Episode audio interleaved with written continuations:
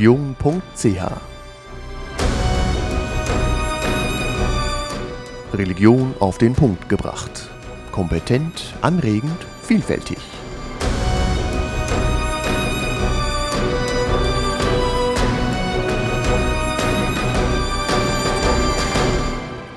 Seit Ausbruch der Corona-Pandemie versuchen sich vermehrt Menschen zu erklären, wieso Freunde, Verwandte und Bekannte plötzlich glauben, dass Impfungen Mikrochips enthalten und unfruchtbar machen oder dass Staat und Pharmaindustrie das Virus bloß erfunden hätten. Verschwörungsmythen haben Hochkonjunktur.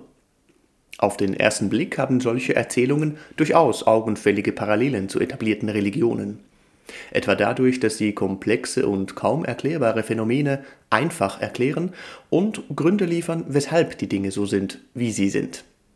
Speziell die Esoterik-Szene scheint empfänglich für solche Mythen zu sein, die technologische Eingriffe in Mensch und Natur ablehnen. Wo genau die Zusammenhänge und Unterschiede von Religion, Esoterik und Verschwörungserzählung tatsächlich liegen, Darüber unterhalte ich mich heute mit Jens Schlieter, Professor für systematische Religionswissenschaft an der Universität Bern. Er hat unter anderem zur Verschwörungstheorie rund um den Dalai Lama geforscht und sich ausgiebig mit esoterischen Glaubensströmungen auseinandergesetzt. Herzlich willkommen. Vielen Dank. Wofür steht eigentlich der Begriff der Esoterik? Was lässt sich darunter denn zusammenfassen? Also Esoterik ist natürlich ein langer und umstrittener Begriff in der Religionsgeschichte.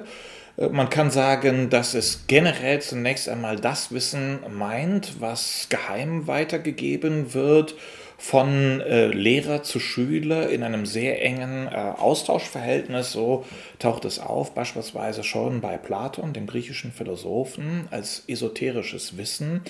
Äh, Antoine Fèvre, ein Religionswissenschaftler, hat aber eine Klassifikation der Esoterik vorgelegt, die vielleicht äh, hilfreich ist zur ersten Orientierung, nämlich ein System universelle Entsprechungen in der Welt anzunehmen, also ein System, ein Denken in Beziehungen, die entweder den Makrokosmos mit dem Mikrokosmos verbinden, die Welt des Körpers mit, dem, mit der Welt des Kosmos, mit den Himmelsbewegungen und so weiter und natürlich dann von wechselseitigen Einflussnahmen all dieser äh, Systeme auszugehen sodass eben alles äh, einer universellen, geisthaften Logik folgen kann, beispielsweise, die dann dem üblichen Wissen verborgen ist. Und davon ausgehend könnte man jetzt noch eine weitere Definition, die allerdings durchaus natürlich auch diskutiert worden ist, anfügen von Wouter Hanegraaff, einem zeitgenössischen Esoterikforscher aus Amsterdam, der von Esoterik als Rejected Knowledge spricht, also allen Wissen, das durch die gegenwärtige rationale Wissenschaftstradition, aber auch durch die dominanten religiösen Traditionen abgedrängt worden ist in den Untergrund. Und so gesehen ist dann esoterisches Wissen als äh, zurückgewiesenes Wissen Wissen dasjenige, was äh, weitergegeben wird äh, als äh, Wissen, um mit Lebenssituationen umzugehen, Vorhersagen über die Zukunft beispielsweise zu machen oder die eigentliche Wirklichkeit besser zu verstehen, als es die wissenschaftlich rationalen Modellbildungen eben versprechen können. Diese Antwort lässt mich auf zwei Deutungen für den Begriff Esoterik schließen.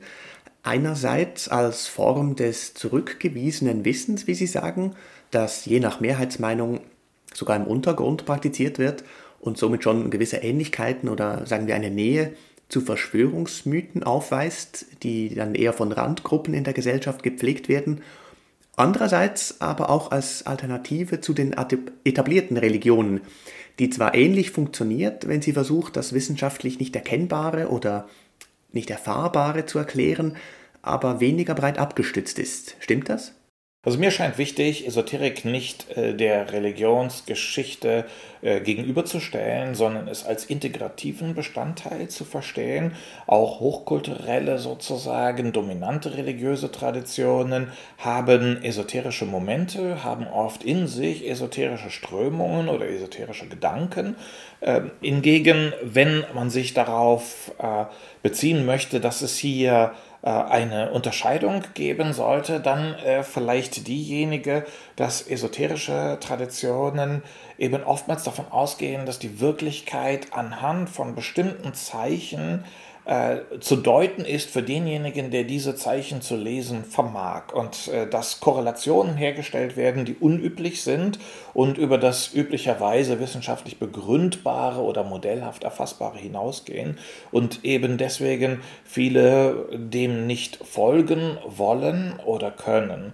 Und eben diese, äh, dieses Lesen von Zeichen, das ist natürlich schon etwas, was dann auf eben diese Geheimnishaftigkeit des Wissens verweist. Und insofern waren häufig esoterische Gemeinschaften auch solche, die, sagen wir mal, umgeben waren von einer Aura des äh, Verborgenen, auch Gefährlichen und äh, in dieser Hinsicht sind oft auch äh, esoterische Traditionen von den jeweiligen dominanten Traditionen abgedrängt worden, aktiv, bis hin natürlich zur Ausgrenzung und Verfolgung, äh, was äh, auf Seiten von esoterischen Gemeinschaften dann wieder ein sehr exklusivistisches Wahrheitsverständnis zur Folge hat.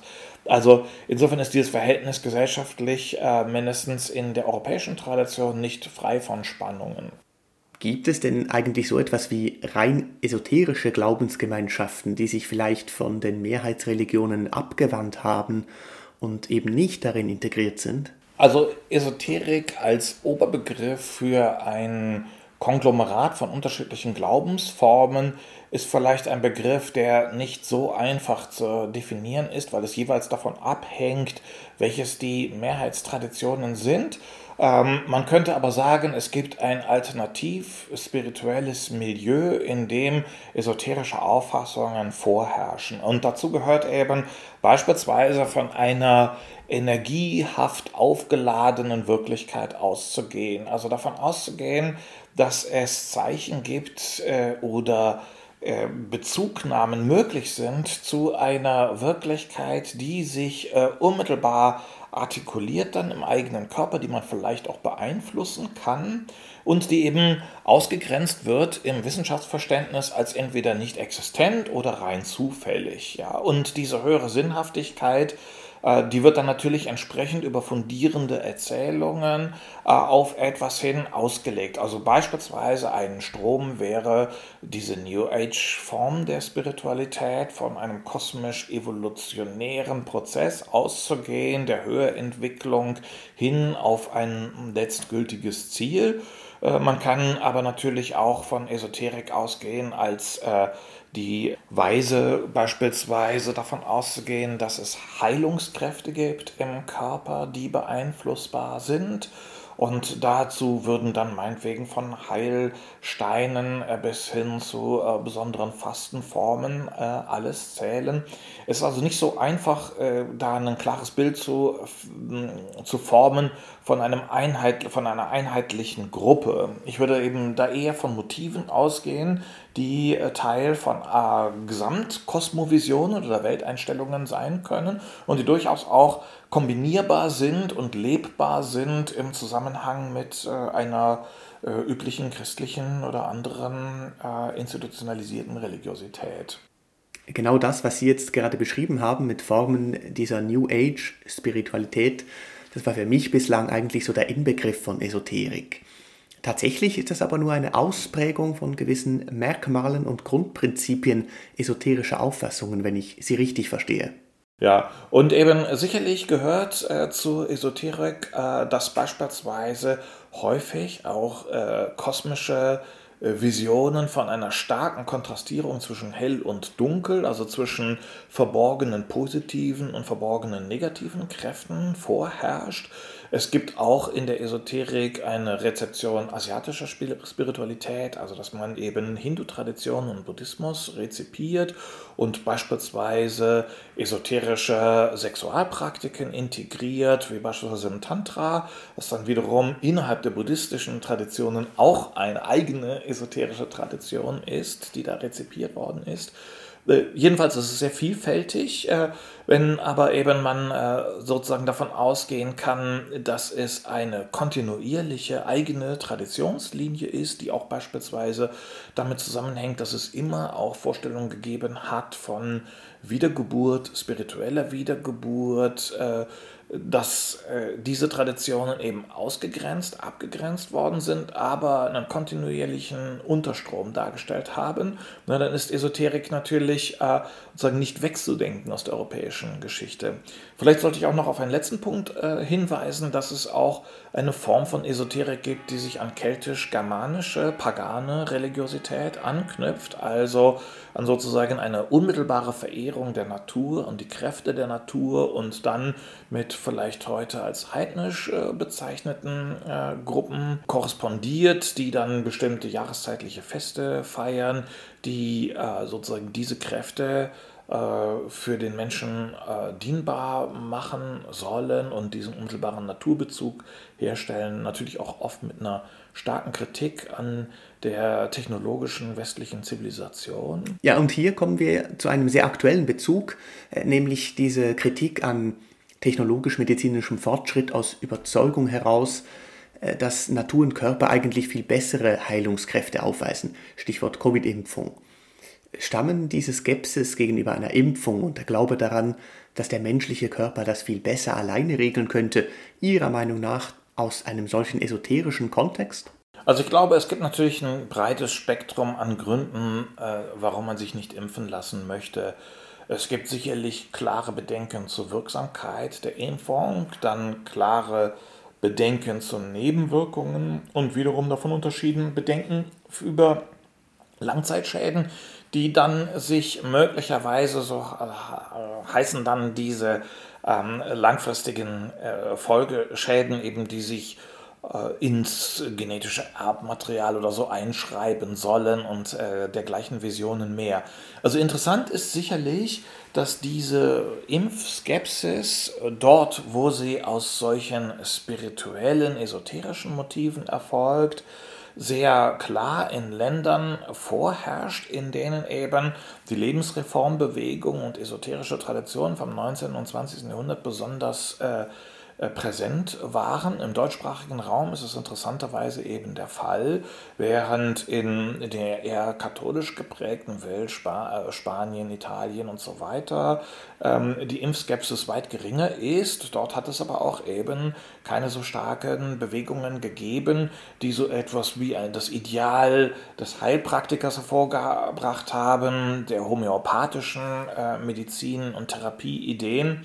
Und ich denke eben, äh, sicherlich gibt es in all diesen Strömungen äh, eine starke Skepsis äh, gegenüber der biomedizinischen Theorie des menschlichen Körpers als etwas, was dem Geist fernsteht, was bestenfalls über eine gewisse psychosomatische Hilfskonstruktion mit dem Geist in Verbindung steht, wenn natürlich dieses esoterische Grundverständnis vorherrscht, dass der Körper unmittelbar korrespondiert zu geistigen Verhältnissen und äh, so etwas wie eine eigene Einheit darstellt mit genau diesen Bewusstseinsaspekten, dann sind Impfungen auch immer auf dieser Ebene relevant. Also dann kann man sagen, durch die Impfung eben werden entweder Selbstheilungskräfte außer Kraft gesetzt äh, oder es wird äh, sozusagen in die Integrität des Körpers eingegriffen auf eine Weise, die dem Körper selbst äh, nicht äh, zuträglich ist oder eben das Bewusstsein wird von der Möglichkeit der Realisation der Potenziale abgehalten. Also all diese noch vergleichsweise harmlosen Vorstellungen äh, kursieren und dahinter stehen natürlich dann auch schon stärkere äh, Erzählungen, die man entweder als Verschwörungstheorien bezeichnen kann oder Verschwörungsmythen oder Verschwörungsnarrative, je nachdem auf welchen Aspekt man da Wert legt. Ich persönlich würde Verschwörungsdenken für angemessen halten, weil es eine bestimmte Form der Konzeption von Wirklichkeit ist. Ähm, jedenfalls diese stärkeren Ausdrücke des Verschwörungsdenkens würden dann eher noch darauf abzielen, dass in Absicht von äh, global agierenden Pharmakonzernen mit ihrem äh, Profitstreben in Zusammenhang eben mit äh, staatlichen Regimes, die das esoterische Selbstverständnis, das esoterische Wissen ablehnen, ähm, dass dieser starke Verbund äh, das auch noch absichtlich verschärft, die Folgen einer Corona-Infektion übertreibt, um die Impfkampagnen durchzusetzen. Und diese äh, Überlegungen sind natürlich uralt, also die haben endlos viele Vorbilder in äh, früheren äh, entsprechenden Verschwörungsmythen und Narrativen. Ja, jetzt sind wir von einer generellen Impfskepsis, die natürlich in Bezug auf die Covid-19-Pandemie auch besondere Umstände hat, schon bis zu eigentlichen Verschwörungstheorien gelangt, die Interessen von Pharmafirmen oder Staaten hinter der Pandemie und der Impfkampagne vermuten. Sie sagen, das sei beides nicht neu, Sowohl Impfskeptiker hat es schon länger gegeben und vermutlich noch viel länger diese Verschwörungsmythen, die gewisse Handlungen oder Entwicklungen umdeuten. Ist denn jetzt das Zusammentreffen dieser beiden Faktoren, also von Impfskepsis und Verschwörungswitterung, ist das eine neue Erscheinung? Ich glaube, auch das ist nicht neu unbedingt. Vielleicht müsste aber man noch mal einen Schritt zurücktreten und einen, glaube ich, sehr wichtigen Punkt noch betonen all diese Verschwörungstheorien oder das Verschwörungsdenken selbst dient natürlich dazu, die Komplexität einer Welt zu reduzieren und Handlungsoptionen frei zu machen, die man sonst nicht mehr sieht. Und äh, gerade so eine Pandemie eben engt die Freiheit des Einzelnen ein, insbesondere natürlich über die staatlich-medizinischen Interventionen und Reaktionen, wie das dann eben erfolgt ist. Und äh, hinter diesem ganzen Geschehen, insbesondere wenn man selber betroffen ist, vielleicht auch Arbeitsmöglichkeiten verliert und soziale Beziehungen gefährdet sind und der Übertritt aus dem Land ins andere und so weiter, all das, was wir eben erlebt haben. Äh, Verschwörungsmythen in der Hinsicht können einerseits diesen Zustand erklären, also eine einfache Theorie anbieten und diese Komplexität des ganzen Geschehens auf einen einfachen Nenner bringen, wer dahinter steht, was dahinter steht. Und auf der anderen Seite aber eben äh, bieten sich auch Handlungsoptionen in der Hinsicht, dass argumentiert wird, man kann die eigenen Selbstheilungskräfte des Körpers beispielsweise mobilisieren, um einen Selbstheilungsprozess einzuleiten, aber dafür muss man sich gerade dieser Impfkampagne entziehen, weil die ja da interferiert. Und äh, in der Hinsicht sind es also auf verschiedenen Ebenen äh, Aspekte, die da zu berücksichtigen sind. Also quasi die Verschwörungstheorie als Ausweg aus der Unerklärbarkeit gewisser Phänomene und Entwicklungen, die den Menschen Halt bietet und aber auch eine Möglichkeit, selbst etwas zu tun, um ihre Situation zumindest vermeintlich zu verbessern. Das klingt jetzt für mich in dem Moment verdächtig nach den gleichen Mustern, nach denen Religionen auch funktionieren. Halten sich solche Verschwörungsmythen deshalb auch so gut? Verschwörungstheorien äh, leben in oraler Form, so wie eben Erzählungen als Privatmythen weitergegeben werden und schließen eigentlich der Form nach dann an etwas an, was Religionsgemeinschaften über Jahrhunderte und Jahrtausende, könnte man sagen, besonders gut können. Eben natürlich Weltsichten, die man nicht verschriftlicht, die man nicht in Form von Lehrsätzen und Theoriegebäuden unbedingt niederlegen muss, sondern die eben in dem Gespräch miteinander äh, sich institutionalisieren. Religionsgemeinschaften sind eben äh, Gemeinschaften, Kommunikationsgemeinschaften, die sehr viele äh, Medien nutzen, um äh, sich zu verständigen. Und äh, in dieser Form der Oralität äh, haben eben Verschwörungsmythen eine besonders hohe Effektivität in der Verbreitung, ja, weil man eben immer davon, sah, davon sprechen kann. Ich selbst habe das nicht erfahren, aber ich kenne jemanden, der das genau weiß, der das selber erfahren hat. Äh, und insofern ist diese Form natürlich eben äh, durchaus mit klassischen Mythen, die genauso entstehen, kann da eben verweisen auf Bricolage, auf diese Bastelei, wie das in der Sozialanthropologie und Ethnologie genannt worden ist, ja, dieses äh, Basteln an kleinen Formen, jeder trägt etwas dazu bei, verändert diese Erzählung, macht sie vielleicht plausibler.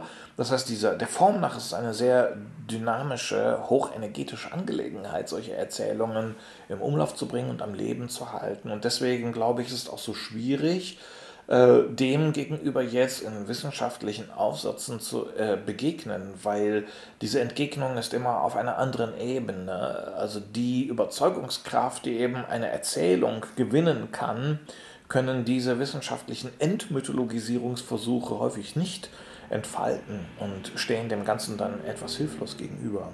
Was sind denn das eigentlich für Menschen, die sich solchen Verschwörungsmythen zuwenden? Kann man etwas über die äußeren Umstände solcher Gruppen sagen?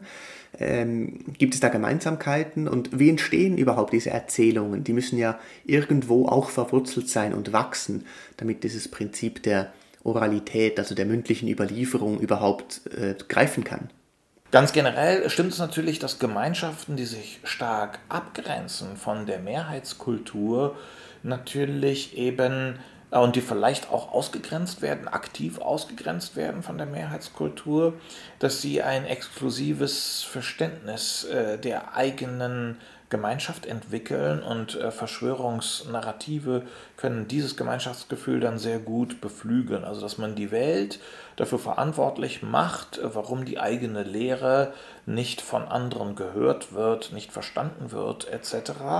Und auf der anderen Seite natürlich, äh, dass man sehr schnell eigentlich noch folgende Konstellation äh, sieht. Hm, viele Verschwörungstheorien äh, behaupten, wie beispielsweise die QAnon-Theorie, dass es äh, eine Einheit innerhalb des Staates gibt oder eine Einheit innerhalb den äh, dominanten Institutionen einer Gesellschaft, die unterwandert wird von einer kleinen Gruppe, die ihre eigene Agenda verfolgt. Also beispielsweise, dass man sagt, dass es einen Deep State gäbe, der seine eigene Agenda, in diesem Fall sogar des Kindesmissbrauchs und so weiter verfolgt. Äh, das ist von außen nicht sichtbar, aber sie unterwandern den Staat und äh, bestimmte Ereignisse werden dann sozusagen wie sichtbare außen angebrachte Zeichen für dieses tiefe innere Geschehen angesehen. Und das ist natürlich dann sehr gut äh, integrierbar, wenn eine kleine Religionsgemeinschaft mit einem exklusiven Wahrheitsverständnis sich in einer Mehrheitstradition befindet, so zu argumentieren, dass eben eigentlich äh, die äh, Mehrheitstradition dabei ist, unterwandert zu werden von dieser äh, kleinen Gruppe.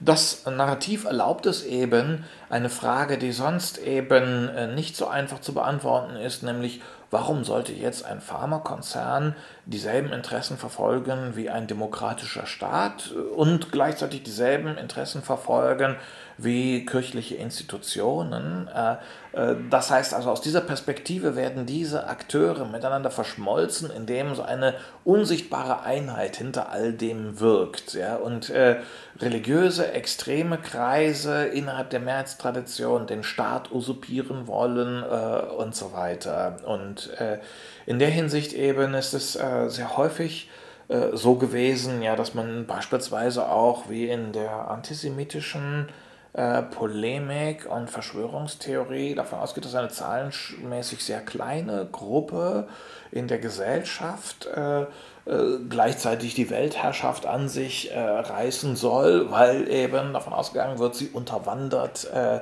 größere Institutionen, die dann die eigentlich mächtigen sind, wie beispielsweise Staaten und demokratische Gebilde und so. Und sehr schnell sind dann eben wie jetzt zuletzt in der Covid-Krise, als in der Schweiz eben jetzt unlängst ähm, das Covid-Gesetz äh, verabschiedet wurde, angenommen wurde, bilden sich sofort dieselben Verschwörungsnarrative, wie Donald Trump sie in Umlauf gesetzt hat, nämlich, dass die Schweizerische Post äh, die Stimmzettel geöffnet hätte und aussortiert hätte oder manipuliert und so weiter. Das heißt also, so einer Institution, einer neutralen Institution wie der Schweizer Post, unterstellt man dann plötzlich die Zusammenarbeit mit dieser dahinterstehenden kleinen Gruppe wie das genau stattfinden soll, wer genau das äh, umsetzen kann, auf diese Fragen braucht man eben nicht zu antworten, aufgrund dieses Modus der Oralität, dieser literarischen, im oralen, also in der mündlichen Tradition lebenden Erzählungen, wenn man immer darauf verweisen kann, ich selbst konnte das nicht überprüfen, aber ich weiß genau durch informierte Kreise, dass das der Fall ist. Äh, und das kann man in diesem Augenblick weder bestätigen noch widerlegen. Und das ist natürlich äh, im Vergleich dann eben zu wissenschaftlichen Theorien, die jederzeit angeben müssen, woran sich ihre Modellhaftigkeit auch im Konkreten überprüfen lässt. Das ist natürlich dann der Vorteil dieser Verschwörungsmythen, dass sie diese Faktoren nicht angeben müssen, weil sie in dieser Hinsicht natürlich keine Theorien sind. Wie schlimm ist es denn überhaupt, wenn solche Verschwörungsmythen im Umlauf sind? Gibt es da Grenzen, wann Sie sagen würden, jetzt wird es tatsächlich schädlich oder gefährlich für Menschen und Gesellschaft? Also ich würde glauben, dass es in der Tat sehr schwer ist, die Gefährlichkeit von Verschwörungstheorien oder Verschwörungsmythen abzuschätzen, weil es immer auch die Frage ist, mit welcher Intensität, mit welcher Überzeugung jemand diese Verschwörungstheorien selber für sich akzeptiert äh, und selber auch in seiner eigenen Verschwörungstheorie als Akteur vorkommt. Also sagen wir, eine konkrete Gefährlichkeit würde ich eben vor allem dort sehen, wo diese Verschwörungstheorien und Mythen mit einem missionarischen Auftrag verbunden werden, etwas nicht nur aufzudecken, sondern vielleicht auch in die Tat umzusetzen. Und ähm, insofern natürlich dann auch äh, insbesondere dann so in einem äh, nationalistischen bis rechtsextremen Spektrum Verschwörungstheorien, die äußerst gefährlich sind. Ja. Und äh, was auch wirklich wichtig ist, äh, darauf zu achten, dass man diesen äh, in genau der Ebene entgegnet, wo sie geäußert werden, also in äh, der Oralität nahestehenden Internetforen, in denen eben schnell etwas äh, argumentativ behauptet wird. Also ich denke, dass es da sehr wichtig ist, immer Stellung zu beziehen, wo es Kommentarfunktionen gibt, nachzufragen, woher sich die Evidenz äh, denn erklärt, mit der das behauptet wird und so weiter. Braucht es in dem Sinne also gewissermaßen einen Gegenaktionismus äh, in diesem Umfeld äh, von Verschwörungsmythen, auch vielleicht von Seiten der Wissenschaft her? Oder wie soll das genau vonstatten gehen? Ist sicherlich sehr gut, auch wenn äh, äh, Wissenschaftler sich dem Phänomen äh, annähern, aber ich glaube, dass es noch besser wäre, wenn dieser Auftrag von allen verspürt werden würde, die solche Foren aufsuchen und äh, dann auch ihre Meinung eben, äh, die hoffentlich äh, ein begründetes Gegenmodell darstellt, dass sie das kommentierend dem zufügen. Also dass ein demokratischer äh, Diskurs ist, der nicht eben nur dem äh, selber schon äh, kritisierten Wissenschaftsideal äh, entgegnet eben dieses Wissenschaftsideal des Experten und der Expertin, die top-down-mäßig erklären, wie sich die Sache verhält. Genau das ist natürlich, was dann sehr schnell wiederum von äh, Verschwörungstheorien aufgegriffen werden kann, als äh, irgendwie interessensgeleitet und so weiter. Also besser ist es tatsächlich, wenn auch äh, wirklich äh, das im, im glaube ich, äh, gesellschaftlichen Umgang in diesen Foren untereinander auch reguliert werden würde. Ja, zum Schluss quasi der fromme Wunsch an uns alle, äh, die diese Aufgabe wahrnehmen müssen.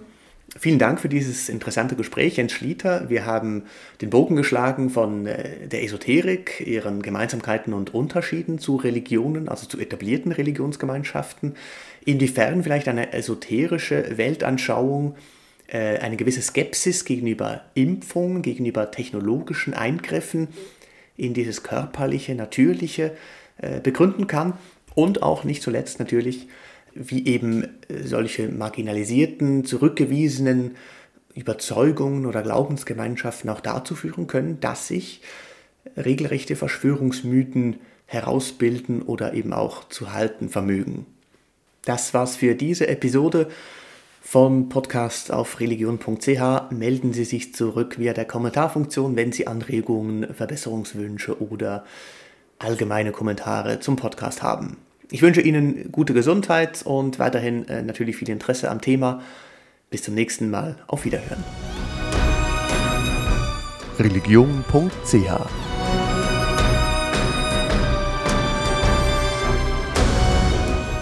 Religion auf den Punkt gebracht kompetent, anregend, vielfältig.